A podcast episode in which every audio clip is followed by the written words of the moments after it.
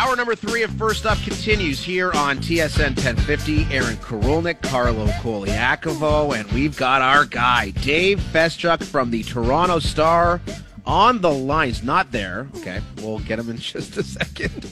Um, but uh, I'm looking forward to chatting with Dave because he's been covering the Raps very closely leading up to the deadline, the decisions made by the Raptors to ultimately become buyers as opposed to sellers.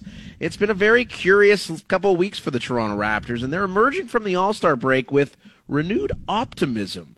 The health is there, Jakob Poeltl is there, maybe wins could be coming as well. Dave Feschuk, are you in agreement with that idea that maybe there is a little bit of an optimistic tone being shed by the Toronto Raptors heading into tonight's game against New Orleans? Well, we'll see, guys. I mean, like I thought yesterday's media availability after their practice was kind of interesting. Like to hear Nick Nurse say the words, "I'm going to play 9 or 10 guys." Like, is this the same Nick Nurse who's been running his starters into the ground, who has three guys in the top five or top eight of minutes played, who ran Fred VanVleet literally to ruin last season in the first round playoff series against the Sixers? Like, if he's serious about that, and you got to believe maybe Masai Ujiri and Bobby Webster put those words into his mouth because it's not Nick Nurse's nature. If he's serious about that, then maybe I am a little bit optimistic because I think that's been one of the big problems with this team. That they want to play a style of defense that's just not sustainable with a seven man rotation.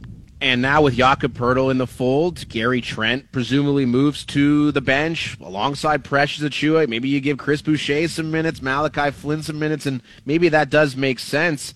I, I do wonder, though, considering the schedule that they are tasked with here in their final 23 games, very difficult, amongst the most difficult in the NBA maybe this optimism is almost unfounded. They had their easy stretch here. They played Houston and San Antonio and all those terrible teams before the All Star break. Now the big boys are ahead, and I do question how much of a difference Jakob Poeltl can really make. Yeah, look, I've made my opinion clear on this. I, I, don't understand what they're doing. I really don't. I think giving up a first round pick for Jakob Poeltl makes no sense to me. Getting better now makes no sense to me. You have the fifth most difficult schedule in the NBA from here on out. The, the you know the, the kind of con- conglomeration of the win percentages of your opponents is 520, which is awfully high. I mean, you got Boston twice, you got Milwaukee twice, you got Denver twice. So look, what they're doing here to me makes no sense. I'd rather have the lottery balls in a really high end draft. But if they're doing what they're doing and they're doing it, here's what they're trying to do. This is about Scottie Barnes first and foremost. This is you heard it yesterday Nick Nurse talking about Scottie Barnes has got to be more assertive. Scottie Barnes has got to be more aggressive. They they want Scottie Barnes to develop into the man because the only way this makes sense, the only way you sticking with this team and trying to build on this team is if you believe Scottie Barnes can become a next level guy, can become the man. And so I think they're going to what they're going to do in these final 23 games and in the playoffs, play in whatever they end up, you know, kind of achieving is they're going to make Scottie Barnes a big focus of this team, obviously, along with Pascal Siakam. Pascal Siakam. Well done. Nice. Well done. well uh. Dave, I, I want to get into big picture here with the with the Raptors because clearly I was disappointed at their approach at the deadline. This is a team that had some highly coveted players that other teams in the NBA wanted they decided to become buyers instead of sellers. But what this really highlights is the job that Masai Ujiri has done. How would you evaluate the job that Masai Ujiri has done, considering he got that big contract because he was the guy this organization wanted to lead in, the, in a certain direction, but that direction has sort of taken so many turns right now. They're kind of stuck in a standstill position with a lot of question marks going into next season too, with you know Fred VanVleet, Gary Trent, and Poeltl's contract up for grabs. How would you evaluate the job that Masai Ujiri has done so far based on the job we all expected him to do?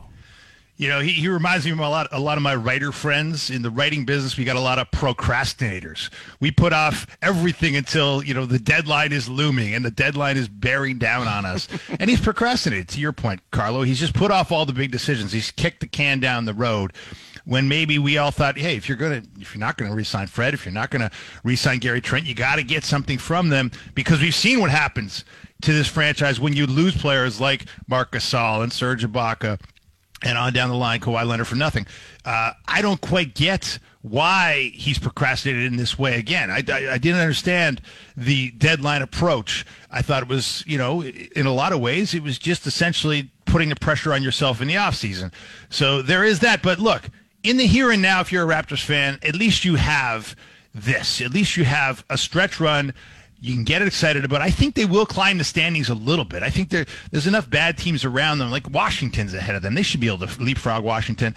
So I, if, if you're excited about you know a low playoff seed and a first round playoff series against an opponent that's likely going to be a lot better than you, sure. and let's face it, this is a, this is a weird time in the NBA. There are no great teams. There are good teams. I think someone was saying this is the first time in more than 20 years that nobody's on pace to win 60 games. Celtics are on pace to win 58, and that would be the top right now if that holds. So it is a weird year, and, and maybe anything can happen in the NBA. And maybe if you're very, very optimistic, which I am not about this group, mm-hmm. maybe you believe they could move into the second round. He is Dave Feschuk from the Toronto Star. The Raptors not the only Toronto team buying ahead of the deadline. We saw the Maple Leafs make their move for Ryan O'Reilly and Noel Acciari, but I think there's a lot of people, myself included, Dave, that are looking at the next move for the Leafs because clearly they're going to make a subsequent transaction considering all the retention on the O'Reilly contract. What do you think that move is? Is it a, is it a top four defenseman? And if so, how, how do they make it happen and who is it? Look, I mean, I was listening to your earlier segment with uh, MJ, and I thought his answer to the question, who is the shutdown pair, was telling. Because even Mike Johnson, who who knows as much about this league as anybody and knows as much about the Leafs as anybody, was hemming and hawing, going, I don't know. Like, is it right now? It's right now, I guess if they're going Rielly Brodie as the top pair, they're no shutdown pair. Uh, it's it's Mark Giordano and Timothy Liljegren is your shutdown no. pair in the playoffs. I mean, Kucherov is like doing that. Sweet. That's crazy. I'd rather have Carlo Colaiacovo at a well, retirement. I appreciate Come that, man. Come on, Dave. Let's not go crazy here. Relax. Thanks, Dave. so I, it's obvious to me. I mean, you got to get you've got to get a Muzzin. Like you've just you've just got to replace Muzzin. I said it the day the day that they shut down Muzzin this season and I'll say it to this moment: you you've not replaced that guy. You need to replace that guy. There's a reason you got that guy, and whether it's Dmitry Orlov or whether it's Gavrikov, or I, I don't know exactly. Obviously, there's a lot that goes into that, but they've got to try and get a reasonable facsimile of a Jake Muzzin so I'm not trying to rain on the Ryan O'Reilly, Noel Acciari trades because I think both those moves were really shrewd maneuvering by Kyle Dubas. But I do wonder if they don't have the assets now because of all the moves that they made, all the, all the draft capital they parted with to bring in O'Reilly and Acciari. If they don't have any of the capital to go out and get that top four defenseman, was that the proper allocation of your assets?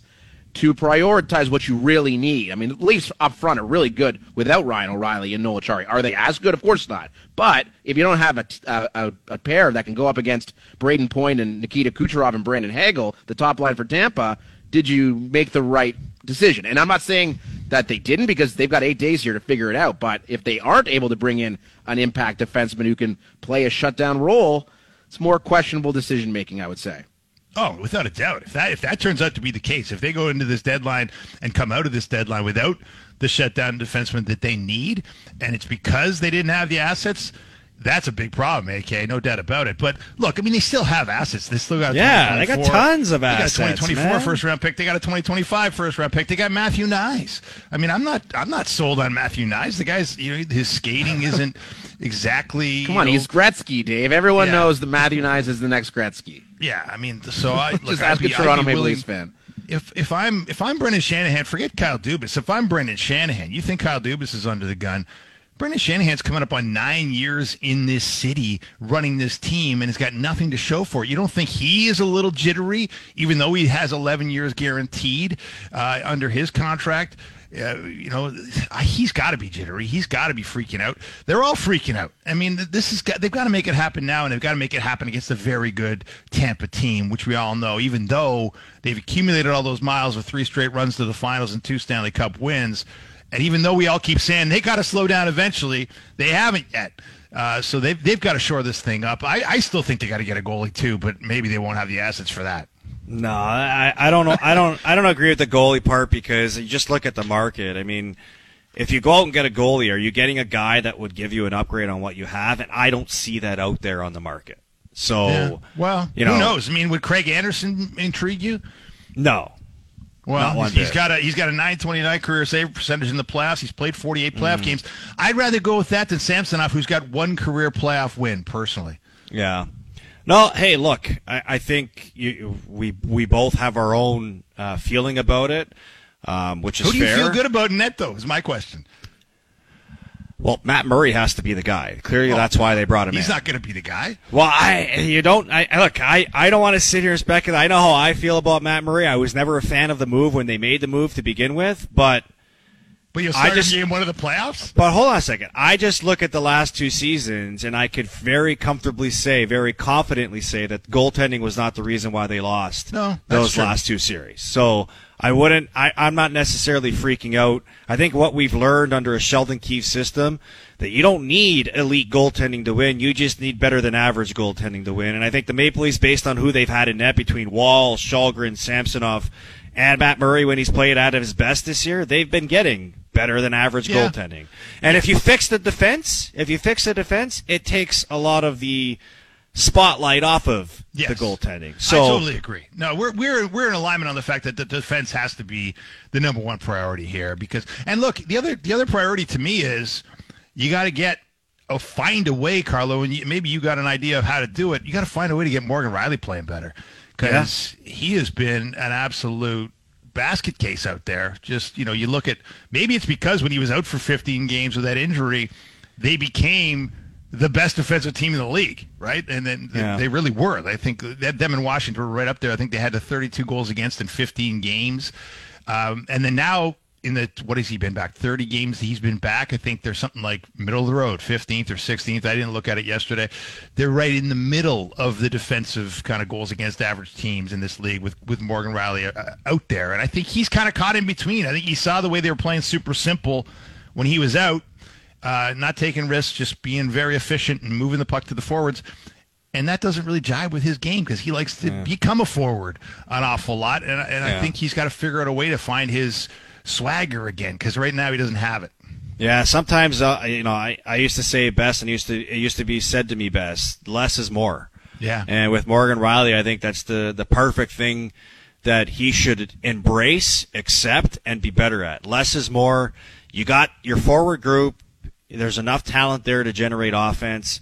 Focus on being better, uh, playing better positionally, defensively. Play with a little bit more jam, and just just focus on make like you, you saw the two plays he made in back to back games on just making a good pass. Yeah. You know the one off of the end boards that Morgan, that uh, Mar- Mar- Mitch Marner puts in on the breakaway, and then sending in Mi- uh, Michael Bunting on a breakaway against Buffalo. Yeah. Like it's all about the first pass, and and I think if he can just, and I get it, he's not having a great season offensively scoring wise. He's got what two goals on the season. Yeah. That probably you know is in his mind saying I need to do more, I need to do more, but doing more exposes him more. So Yeah. I'm a, I agree with you. I think Morgan Rielly has to has to has to play better because if he plays better, everybody else follows. And sometimes doing less is more. And you'd have to think any defenseman they bring in is probably going to be salary in, salary out. So I guess we'll we'll wait and see how this whole thing plays out. But I want to get your your your thoughts on you know this whole trading in the NHL because I you know I made a comment on it yesterday because I still can't believe Jakob Chychrun is not traded Yeah. yet. It's been almost two years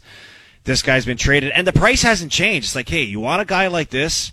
It's going to be two, two first round picks, or a first round pick and a highly coveted prospect that equals a first round pick, like Andy Strickland uh, mentioned yesterday. And and my thought process behind this is, you look at leagues like the NFL and you look at leagues like the NBA when they covet a player they don't really care. They, they don't focus on what the cost is draft pick wise because they're getting a player that is coveted at an age that is coveted with a salary that is below mar- market value. I don't like what's the holdup here in acquiring Jakob Chychrun? The, the, the NHL uh, gives you seven draft picks every year. Okay. Yep. The NBA gives you two, and they trade draft picks like they don't even exist if they get the player that they want. In the NHL, it's like, oh, that's way too much. I can't do that. But you're getting a player that fits everything you're looking for. I don't get it. Yeah, look, I, I, totally agree with you. And there's there's there's a big problem in this league with you know the inflexibility around the salary cap and the inability to make moves easily. And I agree with you. I think some of it is also just these guys, these guys who run the teams, the managers, as they like to call themselves, not the general managers, the managers. They generally manage conservatively right? They're very conservative guys. And so there is that. There's not a lot of guys that are kind of big swingers. There's not a lot of guys that, that are not afraid. A lot of them are afraid to lose their job. But with Chychrun's uh, Carlo, I think the, the one thing you hear is just the uncertainty around his health. It's a guy uh-huh. who's never been able to stay healthy. I mean, I think the most he's ever played in a season is 68 games in his first year, and it's been lower and lower than that almost. Well, the Maple Leafs knew that about Matt Murray, and they still acquired him. Well, and that you scratch your head on that. But, you know hey, but he's from the Soo, but he played in the Soo, so he must be good, right? So. Um, no, I don't. I think that's the problem with Chychrun. I mean, I've I've watched this kid since he was you know playing in the GTHL uh, way back when, and, and no one doubts his talent. No one doubts his his competitiveness. No one doubts that he could help an NHL team in a big way right now. Uh, but I do think people doubt his durability. And I think that ultimately, if, if you're worried about one thing, Carlo, and you and you've dealt with this your whole career too, like GMs are just scared that if if you acquire the guy and he's in the press box for half a season every year, it, it's, it's going to kill him. Dave, always a treat to have you on. Your suggestion of Craig Anderson over Ilya Samsonov has blown up our text line, 105050. Uh, I love it. That's why you're one of the best in the business. We appreciate your time as always, my friend. Appreciate it, fellas. Have a great day. You too. Dave Feschuk from the Toronto Star. Brayden Schenn in hour number four of the St. Louis Blues. We'll get his reflections on playing with Ryan O'Reilly and Noel Acciari and the difficulties of playing on a team that look to be trading away significant assets ahead of the deadline. Hour four next.